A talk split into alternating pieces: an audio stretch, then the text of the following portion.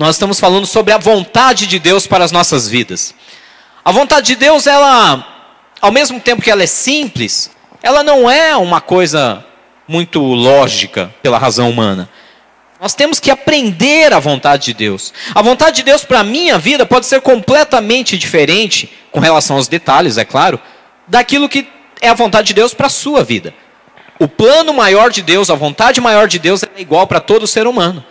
Mas como atingir esse objetivo? Deus vai respeitar nossas particularidades, por isso Ele nos fez é, seres tão diferentes uns dos outros, com ideias, com habilidades, com talentos diferentes, e respeitando essa sua própria criatividade, Ele vai cada um para cada um mostrando o seu melhor caminho para atingir o seu objetivo maior. Então nós estamos falando algumas semanas sobre a vontade de Deus. Nós já vimos um panorama geral na última semana do ano. Depois, no primeiro domingo agora de 2016, nós vimos cinco boas razões para desejar, para que você realmente queira a vontade de Deus na sua vida. Domingo passado, nós demos continuidade e vimos mais outros cinco exemplos práticos de quais são uh, pequenos momentos que podem manifestar a vontade de Deus na sua vida. E hoje eu quero falar com vocês mais cinco pontos para a gente encerrar esse assunto. Como alcançar essa vontade de Deus? Como alcançar a vontade de Deus para a sua vida? Vamos lá então. Livro Evangelho de João, capítulo 7. A primeira coisa que eu preciso chamar a atenção para que nós possamos entrar nessa vontade de Deus, que ela é boa, ela é perfeita, ela é agradável. A primeira coisa, você precisa, eu sei que parece óbvio, mas você precisa querer. Você precisa querer que a vontade de Deus prevaleça sobre a sua. Se você ficar naquela, eu quero os resultados da vontade de Deus sobre a minha vida, mas eu não quero a caminhada eu não quero a jornada para alcançar a vontade de Deus, dificilmente você vai alcançar. Você precisa de maneira consciente, de maneira inteligente mesmo e dedicada e também decidida. Você precisa buscar essa vontade e dizer: Eu desejo.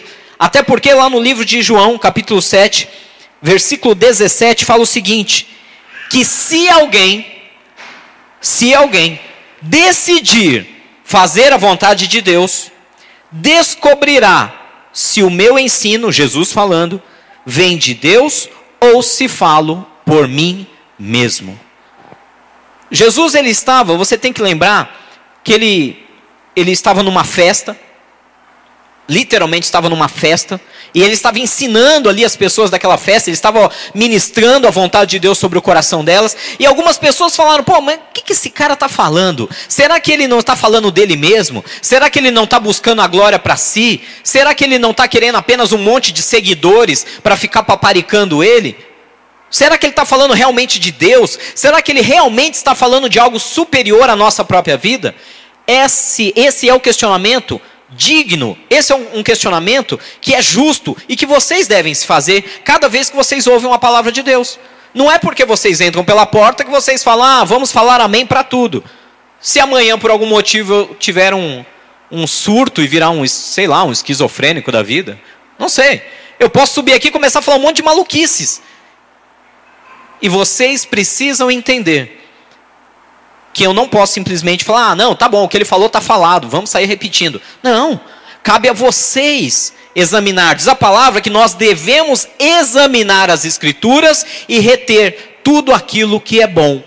E tudo aquilo que por algum motivo alguém di, dizendo ser usado por Deus, mas faz coisas e fala coisas que não provém de Deus, nós devemos descartar todas essas coisas. Então essas pessoas na festa, elas estavam questionando Jesus. Não porque, ah, porque ele não, não sabe o que está falando. É porque eles não conheciam Jesus. Eles não andavam com Jesus. Eles não sabiam das intenções do coração de Jesus. Logo começaram a questioná-lo. E quando ele question, foi questionado, ele soltou essa resposta: Você quer descobrir se eu estou falando de mim mesmo? Ou se eu estou falando de um plano maior para a sua vida? Você só tem um jeito de descobrir isso: fazendo tendo coragem de dar o passo de fazer a vontade de Deus. E é isso que eu te desafio nessa manhã, meu irmão. Você quer viver sonhos de Deus, você quer, é lógico que você quer, você está aqui. Você veio buscar uma palavra, você sabe, no fundo do teu íntimo você sabe que as tuas habilidades já não te satisfazem mais, que as suas conquistas pessoais já não são suficientes. Você sabe que tem algo maior que tua vida. Você sabe que tem um plano, tem um projeto, você sabe que existe um objetivo que vai muito além da sua integridade física, emocional e espiritual. Um projeto que atravessa séculos, que atravessa milênios, que atravessa a morte e chega até a eternidade. Você, no fundo da tua alma, sabe que existe esse projeto. E é por isso que você está aqui buscando a vontade de Deus. Você não quer só uma vida boa e tranquila e uma vida bem vivida nessa terra. Você quer deixar um legado segundo o coração de Deus. E por isso Deus tem te inquietado e trazido a presença dEle. Todos aqueles. Vai me dizer que vocês, a grande maioria de vocês, não são aqueles que desde criança, por mais por mais ensinados que foram de alguma maneira agnóstica ou até no ateísmo, ou em outras religiões, não importa. Quantos de vocês desde pequeno não tinham aquela sensação que está faltando alguma coisa? E eu não sei o que é. Eu, eu preciso de algo maior do que eu mesmo. Eu preciso de um alvo maior do que os meus sonhos pessoais. Deus está dizendo: se você quer saber se essas palavras são realmente de Deus ou são apenas ilusão, é apenas massa de manobra? Não. Só tem uma maneira para descobrir isso: desejar e buscar fazer a vontade de Deus. Deus é assim. Ele é uma espécie de cavaleiro, ele só vai se manifestar a nós quando nós buscarmos a presença dele. Vocês se lembram que está escrito lá em Tiago, capítulo 4, quando ele fala no versículo 7: Achegai-vos a Deus, ou venham até Deus, e Deus se aproximará de vocês também. Resistam ao diabo e ele fugirá de vocês. Mas o, o versículo ele começa: venham até Deus, e quando Deus ver o passo, ele então vai se aproximar de vocês. Ele toca o nosso coração, ele nos chama de maneira suave, mas ele espera que nós demos o passo. Você precisa dar um passo em direção a Deus. E aqui ele fala: quer conhecer a vontade de Deus? Dê um passo em direção a ela e você vai descobrir as profundidades de todas essas palavras que Deus está colocando em seu coração. Deus quer revelar a palavra dele para você. Deus quer dar entendimento, sabedoria. Deus quer que você viva essa palavra de maneira linda. Mas você precisa dar esse passo e dizer: tá bom, Deus, faz a tua vontade em mim e eu quero descobrir a profundidade dessa palavra. Primeiro passo parece óbvio. Precisa querer precisa pular, falar: Eu estou afim, eu vou pagar esse preço. Amém? E diz lá também no livro de Romanos. Aí você fala: Puxa, eu vou pagar esse preço. Pastor, é um, é um preço fácil de ser pago? Depende. Viver segundo a vontade de Deus, nós costumamos dizer que você pode fazer na força do teu braço, como Deus falava com os, uh, no Velho Testamento, ou você pode fazer na força do Espírito Santo. Na força do seu braço, o que isso quer dizer? Pelo seu esforço única e exclusivamente. Pelo seu esforço é muito difícil. Deus, eu quero fazer tua vontade. Eu eu quero entender essa palavra, eu quero estudar mais essa palavra. Você começa a ler, começa a dar sono. Dá mesmo. Eu já fiz isso. Você começa não, porque aqui diz que. Deus, como é difícil fazer tua vontade. Você vai fazer a vontade de Deus tentando monitorar, essa seria a palavra. Monitorar os seus pensamentos. Prestando atenção naquilo que você está pensando. Puxa, eu estou pensando besteira. Nossa, eu tô, estou pensando mal de alguém. Puxa, eu estou tendo pensamentos impuros. Se você tentar monitorar a sua mente, baseado na sua força humana, não, eu vou, eu vou usar um método aqui, uma programação mental, para eu estar sempre atento e nunca fugir da vontade de Deus. Vai por mim. Eu já tentei isso. Vai falhar. É muito difícil fazer a vontade de Deus na força própria, no esforço, na, sabe, aquela coisa que é pesada, aquela coisa que não te dá prazer. É difícil. Ontem, por exemplo, eu estava conversando com o Eduardo. Agora tem um monte de Eduardo aqui, o Eduardo da Sandra. Falta de Eduardo, tem um monte de Eduardo. E ele comentou um negócio interessante, que parece óbvio, mas tem tudo a ver com isso. E ele estava falando exatamente isso. Se na prática do esporte você não tem prazer no que você está fazendo, se está sofrido, assim, claro, tem um nível de sofrimento, tem um nível de esforço, tem um preço a pagar, tem uma certa dor muscular, tem, tem todo esse desgaste, mas, mas é prazeroso. Eu sei que é meio esquisito isso, mas é prazeroso. Agora, se na prática de um esporte aquela dor não não está te trazendo benefício, não está trazendo evolução, você não está satisfeito. Se você está se sentindo mal e parece uma coisa que é uma obrigação para você ter que acordar de manhã para ir correr, acabou, você não vai chegar longe. Porque você não tem prazer em fazer determinada coisa. No reino espiritual é a mesma coisa. Você tentar fazer a vontade de Deus na tua força, na tua determinação, na tua disciplina humana, é muito difícil. É aí que muitos falham e não percebem, meus irmãos. É por isso que tantos de nós falhamos em tentar viver a vontade de Deus, em tentar abandonar alguns pecados, em tentar fazer certas coisas, porque nós tentamos na nossa força e não conseguimos, porque nós somos completamente falhos. O que é que a palavra de Deus fala sobre isso? E enganoso é o nosso coração e desesperadamente corrupto. O nosso coração humano, naturalmente, é corrupto. Diz que a nossa justiça quando nós achamos que estamos sendo justos, não, agora eu estou alinhadinho ali.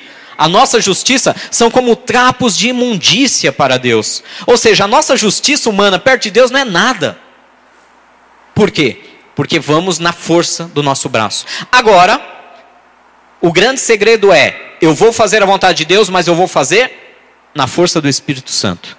Opa, mudou tudo. Olha o que fala no livro de Romanos, capítulo 8, vocês estão me entendendo até aqui, amém? Estou claro? Romanos 8, 26.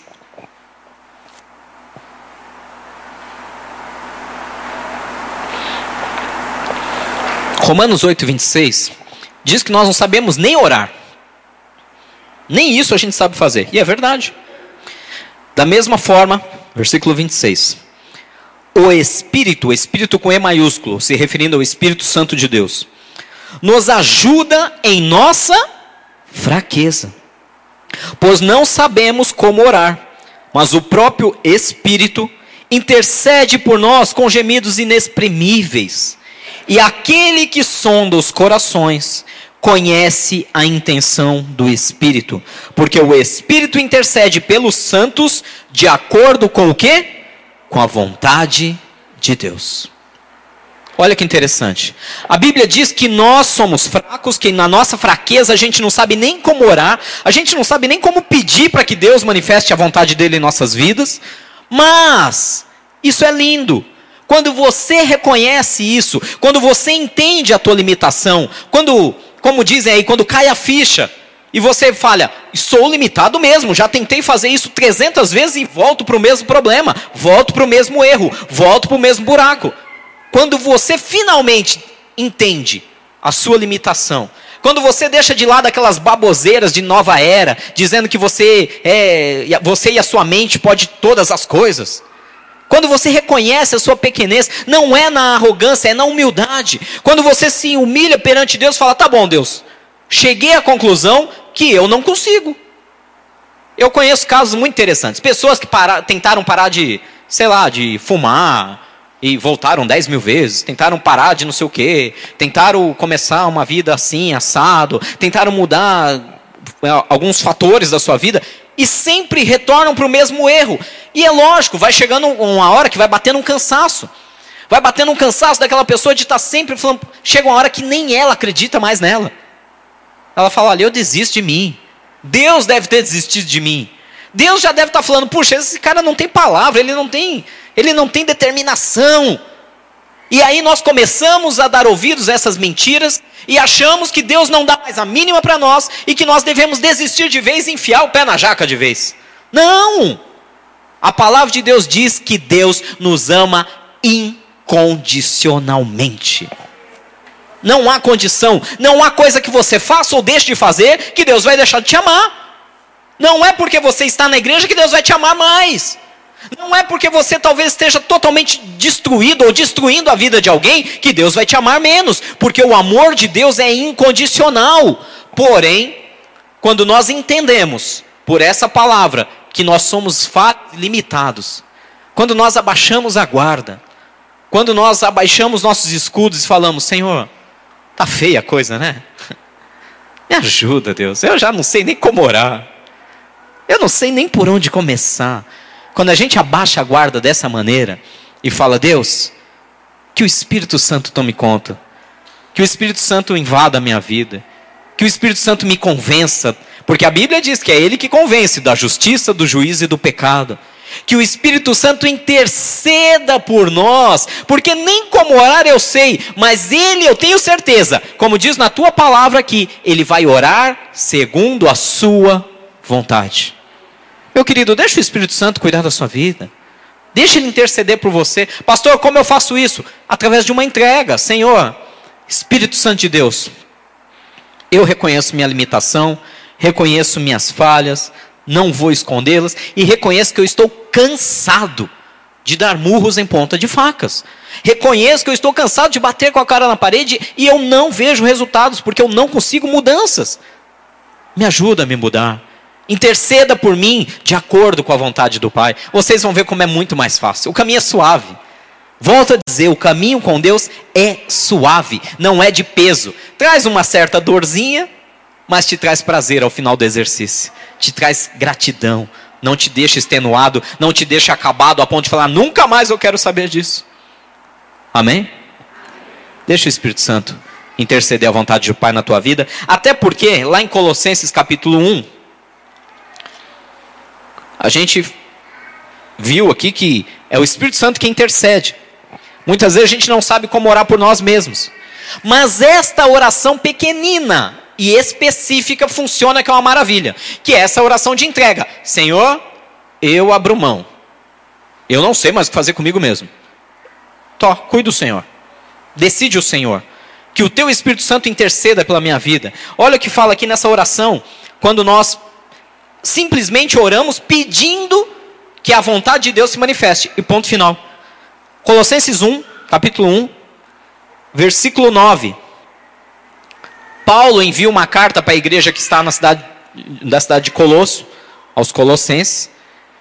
E ele fala que desde aquele dia ele tem orado por eles. 1 Colossenses capítulo 1, versículo 9. Por essa razão, desde o dia em que ouvimos, não deixamos de orar por vocês e pedir o quê? que sejam cheios do pleno conhecimento e da vontade de Deus, com toda a sabedoria e entendimento espiritual. Olha que oração interessante de Paulo.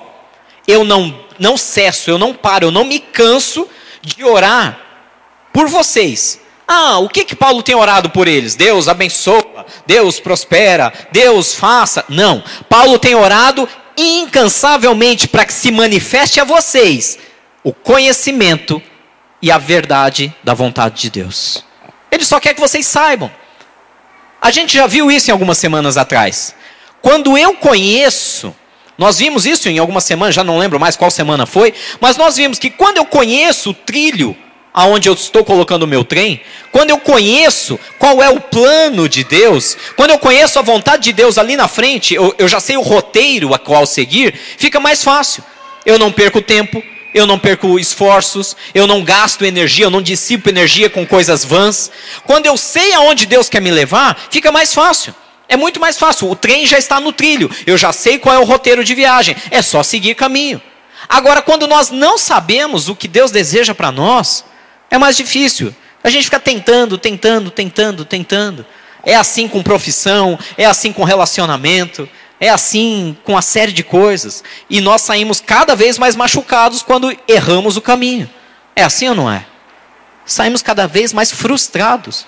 Mas diz aqui, versículo 9, Colossenses 1:9, por essa razão, desde o dia em que o ouvimos, não deixamos de orar por vocês e pedir que sejam cheios do pleno conhecimento da vontade de Deus, com toda a sabedoria e entendimento espiritual. A oração de Paulo específica era muito simples: sejam cheios do conhecimento da plena vontade de Deus. Ou seja, que vocês possam saber exatamente nos mínimos detalhes o que Deus sonhou para cada um de vocês. Lembra que eu disse que o sonho maior de Deus para toda a humanidade é, é muito é, é semelhante, é o mesmo. Porém, para que cada um alcance esse objetivo maior, Deus respeita a nossa individualidade. Deus respeita as nossas maneiras de pensar, até porque Ele foi criativo em nos criar, sendo totalmente diferentes uns dos outros. Então Ele vai respeitar essa criatividade dele mesmo, e Ele vai fazer com que cada um de nós vá por um caminho diferente. Todos vão alcançar o mesmo objetivo. O caminho supremo, se podemos usar assim esse termo, sempre será o seu filho Jesus Cristo, é o que está na sua palavra. Porém, ele pode usar de ferramentas diferentes ao longo desse trajeto com cada um de vocês. Por isso que não adianta, não adianta você pegar e se espelhar em alguém. Gente, por muitos anos eu fiz isso. Foi uma catástrofe.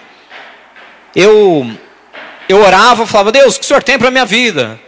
E aí ele dava algumas ideias vagas assim, porque eu não orava de maneira específica, até porque eu era muito impaciente, não que eu seja uma maravilha de paciência hoje, mas eu era muito mais impaciente. E naquele tempo eu não esperava Deus falar. Né? Eu perguntava, Deus, o que o senhor tem? Eu estou indo. Se o senhor não falar nada, eu vou continuar indo, tá? E quantas vezes eu quebrei a cara com isso? Só que o que acontecia? Eu pegava alguém, eu julgava, puxa, esse camarada alcançou um bom objetivo. E eu falava, é assim. Como foi que Deus fez com ele? Foi assim. Ah, então eu vou traçar um caminho igual ao dele. Quantas vezes eu tentei traçar caminhos de grandes homens de Deus? Quantas vezes eu peguei, sabe, os trilhos que não eram para minha locomotiva? Quantas vezes eu peguei os trilhos que não eram para minha composição? Eu pegava um exemplo fantástico e falava: "Ah, foi por ali que ele foi? Então eu vou fazer exatamente igual ele e eu vou entrar na vontade de Deus". Não. Eu batia numa parede sem fim. Era um trilho que não tinha um túnel, que no fim do túnel acabava numa parede porque eu estava tentando imitar pessoas, eu estava tentando imitar projetos de vida de outras pessoas. Eu não estava gastando tempo descobrindo o meu caminho, descobrindo o meu projeto pessoal, descobrindo o que Deus sonhou para mim e deixando o Espírito Santo me conduzir por esse caminho. Vocês estão me entendendo, amém? Não adianta simplesmente pegar pessoas que são exemplos para vocês, seja na vida financeira, familiar, ou até mesmo no ministério. Não adianta pegar pessoas que sejam ótimos exemplos e falar, eu vou fazer igualzinho essa pessoa. Porque não vai funcionar. Deus criou cada um de vocês de uma maneira única, de uma maneira especial. E Ele vai deixar, se vocês permitirem, com que vocês sejam trabalhados de maneira única. E conheçam a vontade dEle de maneira única também. Por isso Paulo ora, e essa é minha oração hoje nessa manhã. Que Deus encha vocês do conhecimento da vontade dele para as suas vidas. Amém? Caminho individual, não esqueça isso. Vamos lá no livro de João, o Evangelho de João. Quarto ponto. Lá no Evangelho de João, nós já vimos que só tem um jeito de descobrir se essa palavra é verdadeira ou falsa: fazendo a vontade de Deus. Nós vimos o segundo ponto que não é na nossa força, por mais que a gente tente, por mais que a gente se esforce, não funciona. Nós dependemos do Espírito Santo. Nós vimos agora sobre a oração de Paulo pelos Colossenses, pedindo para que Deus revele a vontade dele para eles, que eles sejam cheios do conhecimento da vontade de Deus. E no livro de João, capítulo 3, Evangelho de João, capítulo 3, versículo muito conhecido talvez um dos mais difundidos de toda a palavra de Deus, versículo 16, fala que esse é o plano maior de Deus para a humanidade. Diz que, versículo 15, vamos voltar um pouquinho antes. João capítulo 3, versículo 15 diz assim: Para que todo o que nele crer tenha a vida eterna. Porque Deus tanto amou o mundo que deu o seu Filho unigênito, para que todo o que nele crer não pereça, mas tenha a vida eterna. Versículo 17: Pois Deus enviou o seu Filho ao mundo, não para condenar o mundo, mas para que este fosse salvo por meio dele. Amém? É triste de ver Quando pessoas sobem em púlpitos ou em praças públicas ou na TV e passam a ideia de um Deus carrasco, de um Deus um Deus punitivo, um Deus violento, um Deus a ferro e fogo. Olha, você não presta, você vai para o inferno. É triste de ver isso. Bizarrices como essas, ignorâncias como essas, fazem com que as pessoas se afastem cada dia mais do evangelho verdadeiro e de Deus. Porque elas entram numa ideia de que ou você faz isso, ou você arderá para sempre no mármore do inferno. Não é assim? E são pesados. São pesados. Ah, o quê? Não, você tem que usar a roupa assim. Assado. Você tem que falar com entonação assado. Você tem que pular quando prega. Você não pode fazer determinadas coisas. Não, o quê? Tem uns que chegam a dizer que você tem TV na sua casa. Vou nem entrar nesse mérito. Não, não pode. É um tal de pode, não pode, pode, não pode. Que você fica confuso. Você querendo conhecer a Deus, você querendo entregar a sua vida de todo o coração à, à, à direção do Espírito Santo de Deus, e você entra por uma porta e só ouve o que você pode ou não pode, deve ou não deve fazer.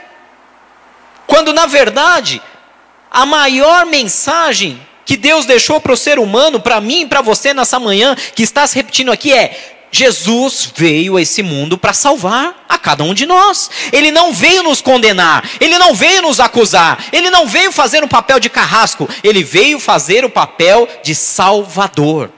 Ele veio para nos salvar. Pastor, mas e, e, os medos, os pecados, as limitações? Voltamos a dizer: quando entregamos isso aos pés da cruz, Ele cuidará de nós. Ele cuidará de nós. Deus não tem prazer nenhum em ficar massacrando as pessoas. Deus não tem nenhuma alegria em ficar humilhando pessoas. Sim, humilhando, porque você começa a ficar pensando: eu jamais vou alcançar esse padrão que estão me exigindo. As pessoas colocam padrões tão altos de conduta social.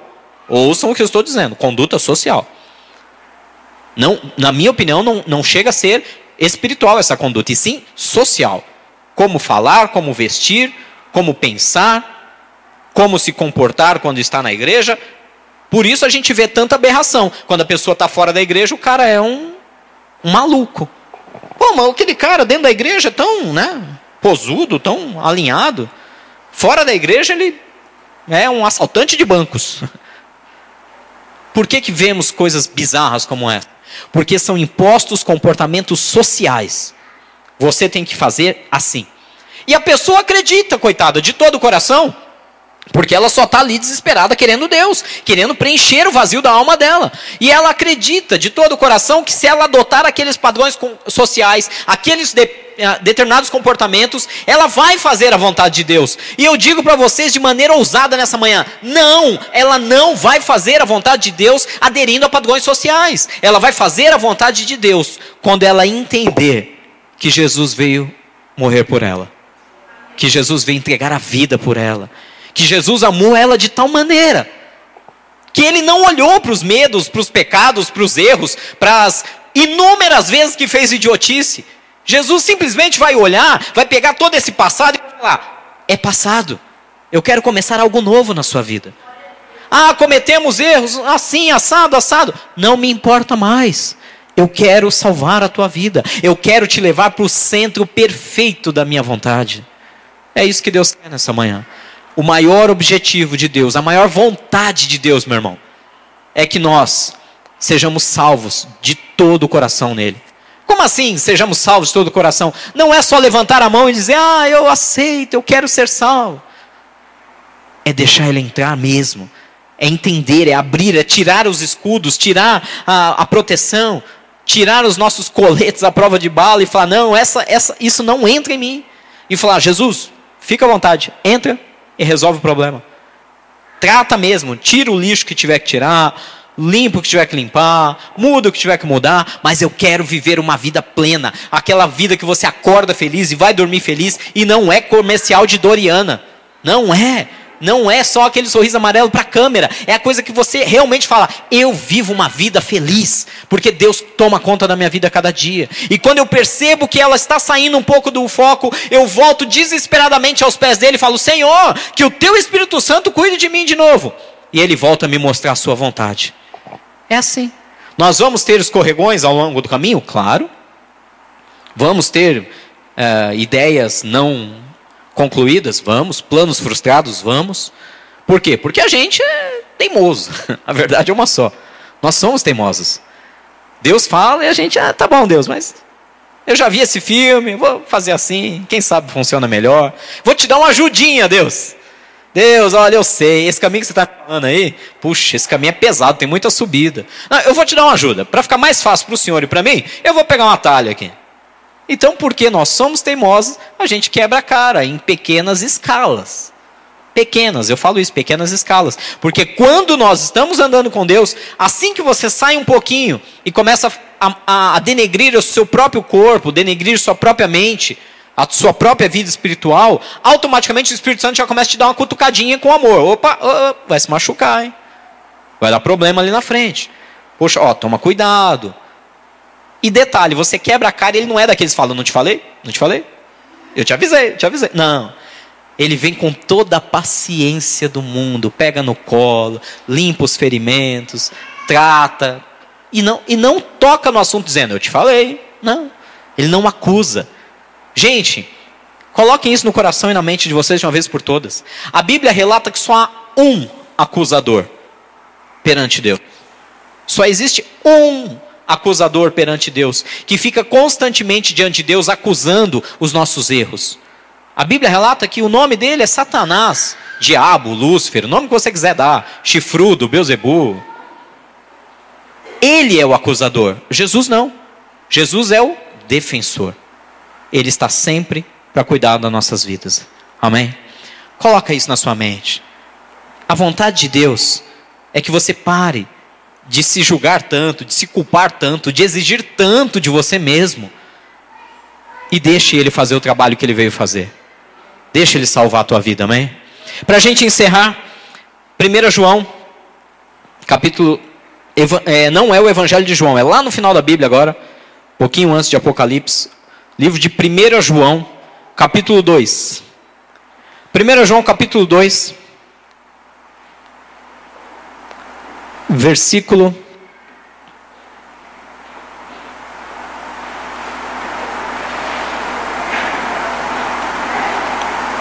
dezesseis. Primeiro João dois dezesseis. É natural que nós entramos numa igreja, na presença de Deus, num grupo de oração, é natural, Deus entende isso. Pedindo alívio para nossas cargas. E graças a Deus por isso, porque Mateus 11, 28 fala: Vinde até mim, venham até mim, todos que estão cansados, sobrecarregados. Eu vos aliviarei, diz o Senhor. Então é justo, é lícito e é ótimo. É natural que isso aconteça. Mas Deus não somente quer fazer a vontade dele na sua vida aqui. Ele não quer só manifestar a plena vontade dele no seu casamento, na sua, no seu trabalho, no seu ministério, na sua saúde emocional e física. Não, Deus não quer ficar restrito a fazer a vontade dele aqui, você ter uma boa vida e depois passar a eternidade separado dele. Ele quer expandir a vontade dele além da sua morte, além da minha morte, além da sua morte. Então, em 1 João capítulo 2, versículo 16, fala assim: tudo o que há no mundo, a cobiça da carne, a cobiça dos olhos, a ostentação dos bens, elas não provêm do Pai, mas sim do mundo. O mundo e a sua cobiça passam, mas, vamos ler juntos? Aquele que faz a vontade de Deus permanece para sempre. Uau! Tá aí. Eu quero fechar esse nosso assunto com esse versículo. Aquele que faz a vontade de Deus permanece para sempre. Permanece como? Na vontade de Deus, na alegria plena, no, no verdadeiro gozo do Espírito, no verdadeiro preenchimento daquele vazio inexplicável, na verdadeira vontade de sair da cama pela manhã, porque sabe que Deus vai preparar coisas maravilhosas, na alegria de poder deitar com a consciência tranquila e poder repousar a cabeça no travesseiro e falar: Uau, Deus, eu quero mais dias como esses. Virão dias difíceis? Claro, Jesus avisou, não é mar de rosas. No mundo tereis aflições, mas tenham bom ânimo, ele fala. Eu venci o mundo, vocês vão vencer, segundo a minha vontade. O que Deus está querendo para nós é uma vida plena, eu acho que esse é o termo correto, uma vida plena, em todo o seu aspecto, aqui nessa terra. E principalmente, continuar essa plenitude ainda além da expectativa do mundo físico, junto com Deus na eternidade. Vou ler mais uma vez, versículo 17. O mundo e a sua cobiça passam mas aquele que faz a vontade de Deus permanece para sempre. Está aí. Mais do que isso, não precisava nem outro motivo. Sabendo que quando eu tento, eu luto. Pastor, e se eu não conseguir? Fica tranquilo. Se você quiser, você vai conseguir. Não na tua força, mas o Espírito vai te conduzir. E você vai ter a plena convicção que você vai andar na vontade de Deus e como você pode dizer, será que eu estou vivendo a vontade de Deus? Como que eu tenho certeza que eu estou na vontade de Deus? É simples. Você tem prazer na sua vida? Eu fiz uma pergunta outro dia a um colega meu, nós estudamos juntos, muitos anos atrás, e, e ele estava, coisa de brincadeira, ele entrou, aquela coisa de grupo de WhatsApp, vamos rever os amigos de faculdade, e adiciona um, adiciona outro, adiciona outro, adiciona outro. E ele, numa brincadeira, começou a ostentar todas as conquistas financeiras dele nos últimos anos. E, e tentando mostrar que dentro do grupo ele era aquele que estava mais bem uh, sucedido financeiramente, profissionalmente. E eu fiquei olhando aquela coisa, sabe como que é pastor, né? Você fica olhando, fala nada, só observa. E eu fiquei olhando, olhando, olhando. E eu percebi que alguns começaram a se irritar com ele a ponto de ser sinceros. Olha, esse papo já está perdendo a graça. Né? Você, por favor, tenha bom senso, porque nós somos amigos. Ninguém aqui está preocupado quanto você ganha e nem para onde você viaja. Nós estamos preocupados em manter nossa amizade. Você está deixando isso difícil da maneira como você está nos tratando. E o cara continuou, continuou, continuou. E eu falei, tá bom, vou falar alguma coisa. Aí eu fui lá e fiz uma pergunta bem simples. Oi, Fulano, tudo bem? Tudo bom. Você é feliz? O cara saiu do grupo. É sério. Eu tenho, eu tenho a conversa arquivada. O cara saiu do grupo. Eu só perguntei se ele era feliz. Mais nada. Lógico que foi risos, né? E muitos risos, grupos, na, nas próximas conversas do grupo. Depois de um tempo, a gente ficou com dó, adicionou o cara de novo, ele veio mais manso e tal. Não respondeu minha pergunta até hoje. Esse é o segredo de saber se você está vivendo a vontade de Deus para a sua vida. Você está feliz? Você está completo? Sua vida sentimental, seu relacionamento, está do jeito que você falou, puxa, que legal, eu, eu, eu, sou feliz no meu relacionamento. Será que você pode dizer, puxa, a minha vida profissional, eu tô, estou tô contente com ela, eu estou feliz. Será que você pode olhar para o seu ministério, para a sua vida com Deus, seu tempo de oração, de, de, de leitura da palavra e falar: Eu estou contente com aquilo que Deus está me proporcionando? Se você começa a responder em algum momento, está é, faltando esse pedacinho aqui, não está legal. Eu sou ousado em dizer que você ainda não está no centro da perfeita vontade de Deus. Mas não desista. Ou melhor, desista. Entrega os pontos hoje para Ele. Fala, Deus, tá aqui, ó. Na minha força não vai mesmo. Já tentei na, na disciplina, já tentei na determinação, já tentei fazendo até calendário. Não vai. Até planilha organizacional já fiz para resolver esse problema. Eu não consigo seguir isso.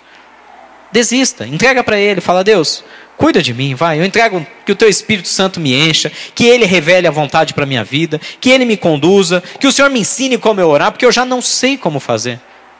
Deixa Ele vencer nessa manhã. Amém? É meu conselho. Guarda a pergunta no teu coração. Você é feliz?